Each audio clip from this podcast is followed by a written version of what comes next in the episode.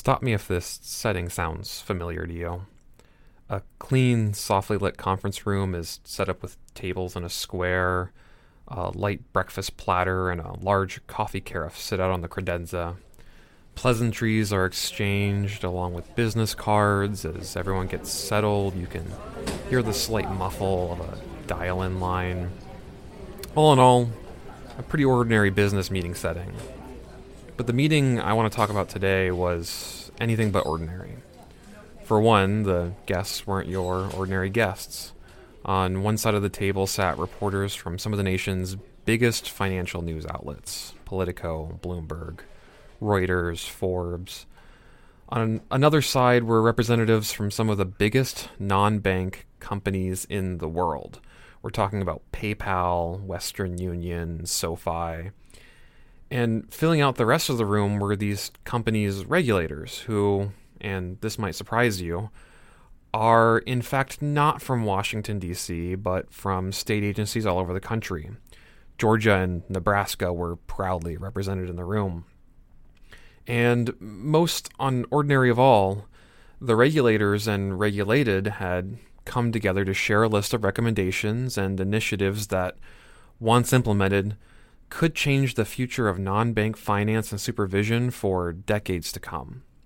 Or to explain it as Andrea Donkor from PayPal put it, I don't think we can overstate the importance of your question how significant this is. I don't think we can overstate just how significant this is. And, and if we're being very practical, depending on the organization, things like harmonization of what's a cash or cash equivalent could be a realization of hundreds of millions of dollars, right? Depending on your volumes and your, you know, and, and the type of business you engage in.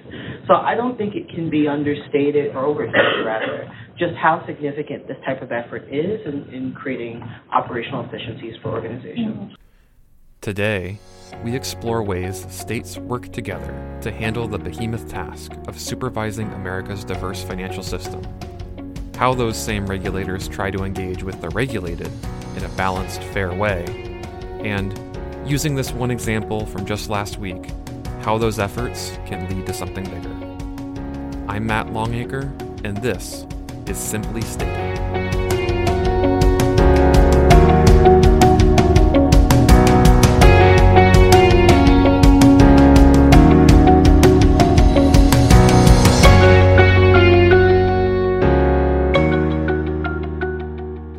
All across the country, tens of thousands of non bank financial companies are operating on a daily basis.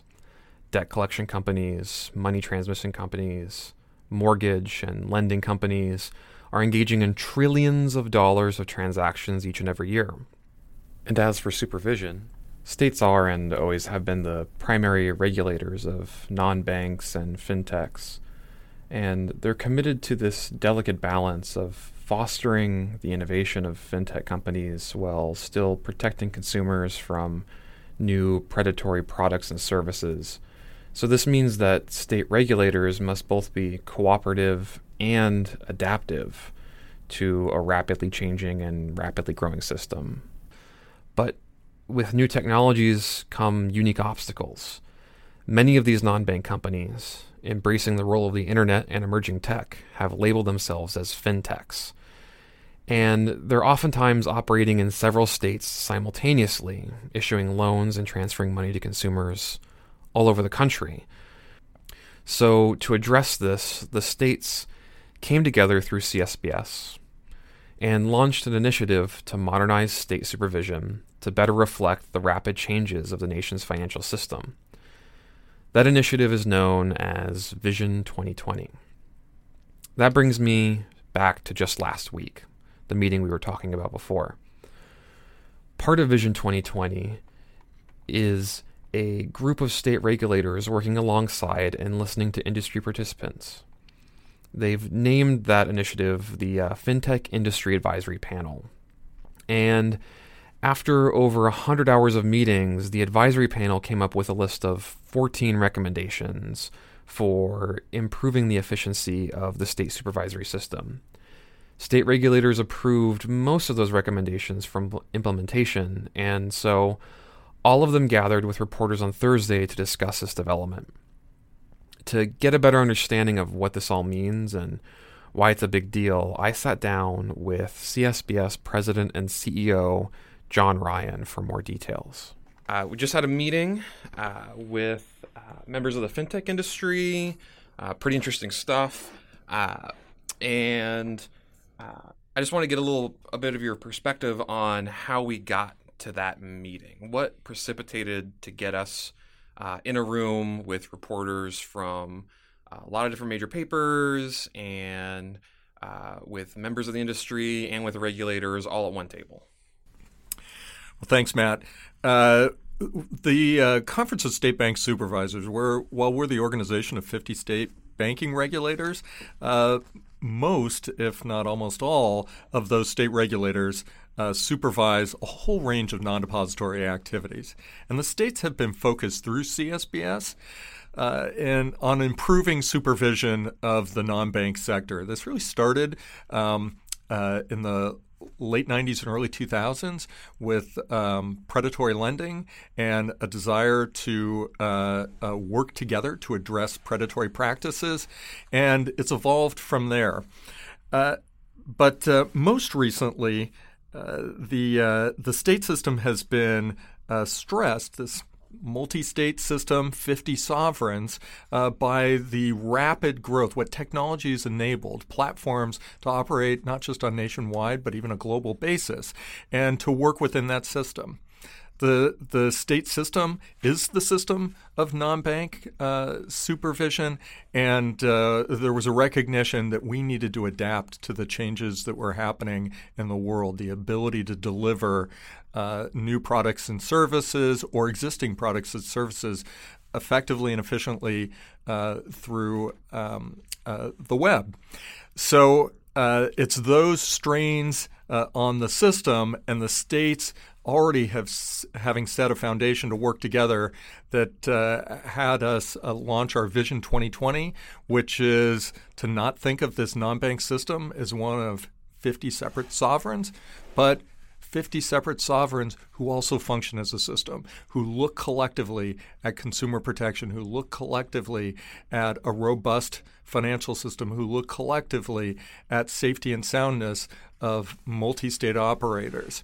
Um, uh, so that that's what got us here. It was uh, this evolution of our role in non-bank supervision, the pressures that we've been experiencing to modernize our state system to reflect how products and services are being delivered that had us launch our Vision 2020. And today's event was really an important uh, uh, benchmark or goal post in uh, in our Vision 2020. Our Vision 2020 was a more seamless system of supervision.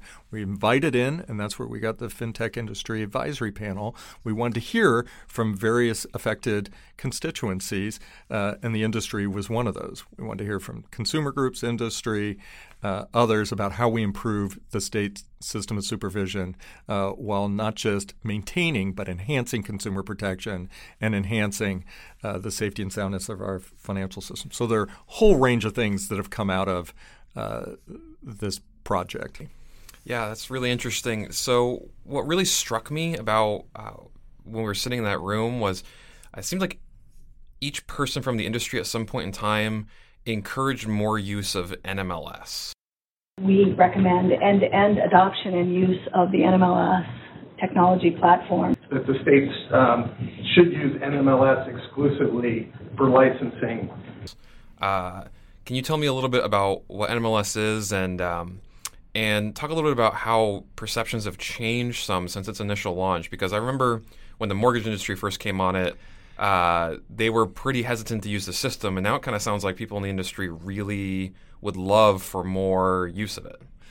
Yeah, that has been an interesting evolution. There was resistance to uh, uh, the states coming together and adopting uh, the NMLS and even industry efforts that tried to block state adoption, state by state uh, adoption of NMLS, and then there was a federal effort that kind of blessed the NMLS and creating it as a nationwide uh, system. So changes in federal law, and the the industry wasn't uh, uh initially on board, but now uh, y- you hear you know nothing's ever perfect, but you hear um, uh, a lot of positive feedback from the mortgage industry on NMLS. How it's evolved is, uh, even in the name itself, you can see that evolution. It started off as the nationwide mortgage licensing system. Uh, now it is the because we didn't want to change uh, all that uh, uh station that uh, you know digital stationery. we appreciate that. Uh, we adapted the name to the nationwide multi-state licensing system that accommodates not just mortgage originator licensing or mortgage company licensing or mortgage servicer licensing, but a whole a range of other areas, and this is where there's a lot of fintech activity uh, around um, uh, payments. Uh, so this is uh, you know, movement of money um, uh, outside the banking system. Uh, uh you know, your Venmo, your PayPal, uh, to your Western Union, to to lending, and this is consumer lending principally, so non-bank consumer lending. Uh, there are also many other license types that uh, the states are using um, to have a, uh, a, uniform platform for their licensing and supervision. So that's been the, the evolution of the NMLS. And it, it was intended to, there were two goals. So it was to create greater accountability in the mortgage industry and um, uh, and and the ability that accountability would be facilitated through um, uh, states having access to the same information and effectively being able to communicate with each other, and uh, and greater efficiencies. Yeah, and uh, yeah, that, that just really struck me as as an interesting development because um, I remember even just you know five or six years ago, people having some hesitance about about using the system, and now that it's expanded, that everyone seems to see it as the solution of choice.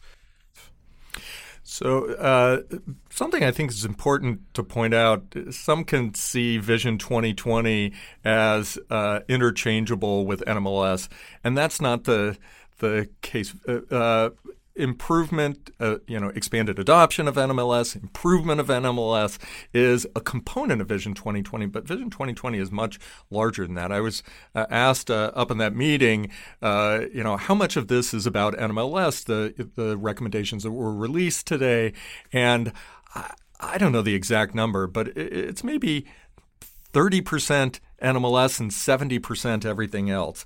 So to run through know what that is is one yes we were looking to develop a, a, next generation technology platform. Nmls is a part of that but also we're creating not just a licensing system but a nationwide system of supervision that can be a platform for all non-depository lending or just a platform that states use uh, for all of their supervision.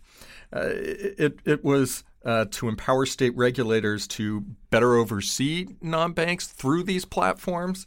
Uh, it was to create a more seamless system of supervision so that we can do two things at once. It's rare you get these opportunities, and I think this is what we're finding with technology over and over again is that we can raise standards but lower costs and points of friction through consistent adoption of technologies. So, um, you put together this advisory panel. Um, you know, uh, Vision 2020 was announced. We wanted to make sure we got industry feedback. You know, there must have been some hesitation. You know, who, you know who's going to respond to this thing? How much, you know, how much response are we going to get? Who's going to be interested? Um, how did that turn out? Uh, so you you send out this call and say, hey, anybody who's interested in talking to your to your state regulator, um, please sign up. What was the result of that? So I just described uh, this uh, when I was responding to a reporter's question as a. They were asking how significant is this? This was a massive leap of faith by our board, by state supervisors. To your point. Uh, that uh, if you announce it, will they come? Uh, so that was one issue. Uh, another was if they come, we're opening ourselves up to a lot of criticism. We're actually inviting criticism of the state system and establishing expectations that we'll do something about it. Really a big leap of faith. also on the industry side, and I think this came to will they come, is we were asking for a significant investment of time and energy to really identify the points, to get past the talking points about, you know, a patchwork quilt of supervision. And how do we prioritize areas of focus and change uh, to improve the state system? I was um, really uh, uh, pleasantly surprised by the significant response that we got from the industry. We had uh, 30 thir- uh, 33 firms that uh, uh, applied. We had an application process and then agreed to serve on the the panel. And you know, after a lot of discussion about how serious the commitment, they all stuck with that.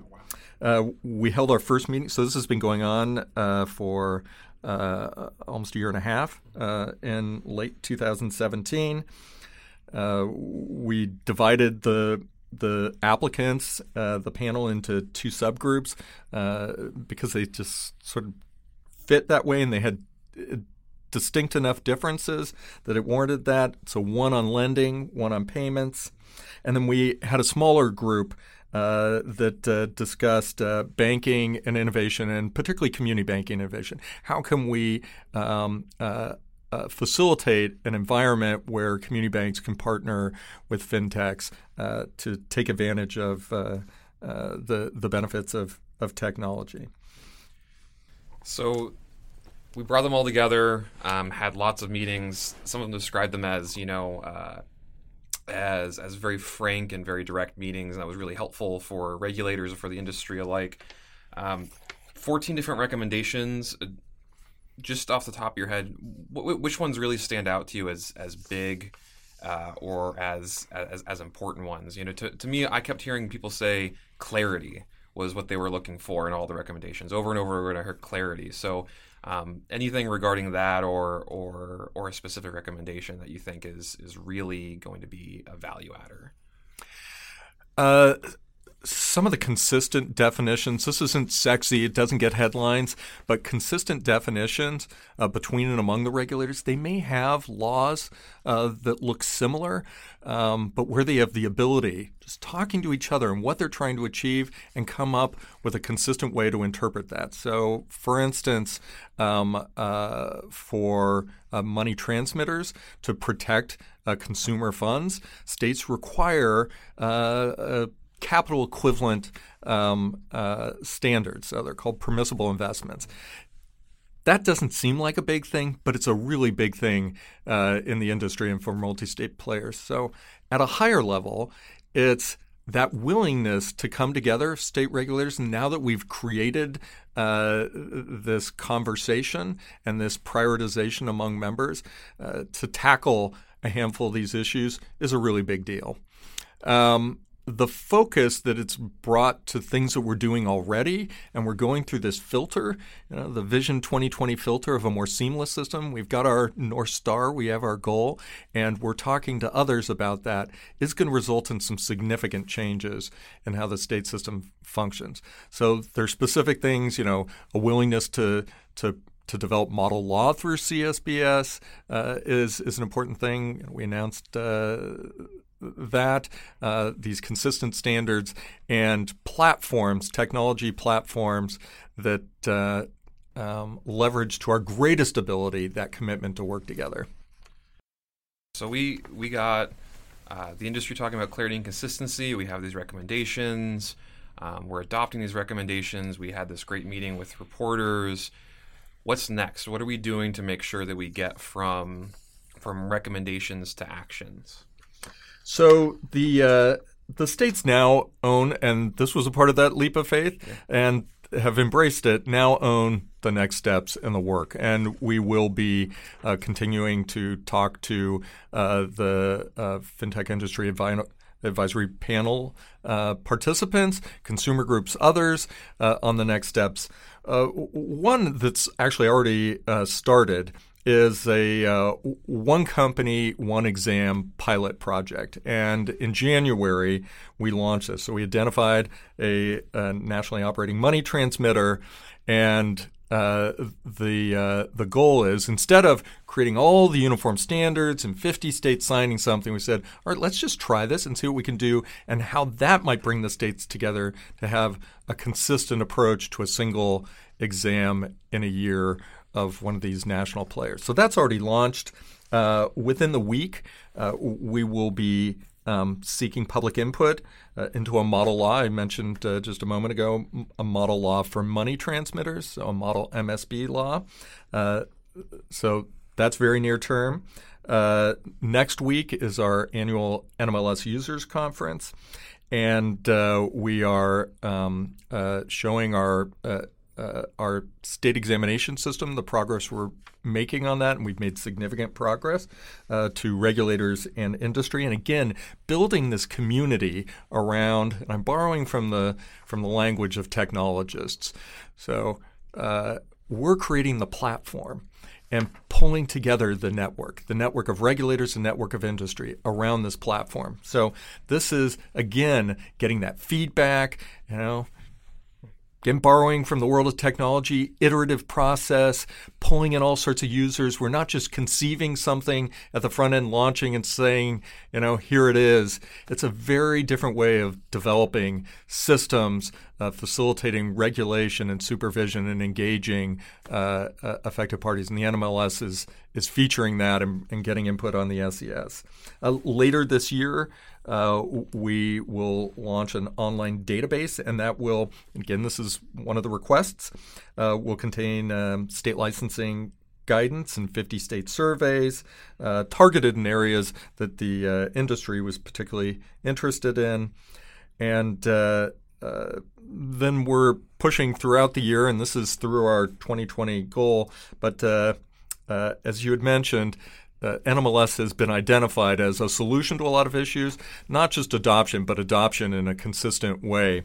Uh, so that's in the works. We've made a lot of progress. So we have all 50 states uh, uh, for mortgage. We're nearing that for money transmission. We're more close to half the states around consumer credit, and there's some other areas that uh, have been recommended, like debt collection.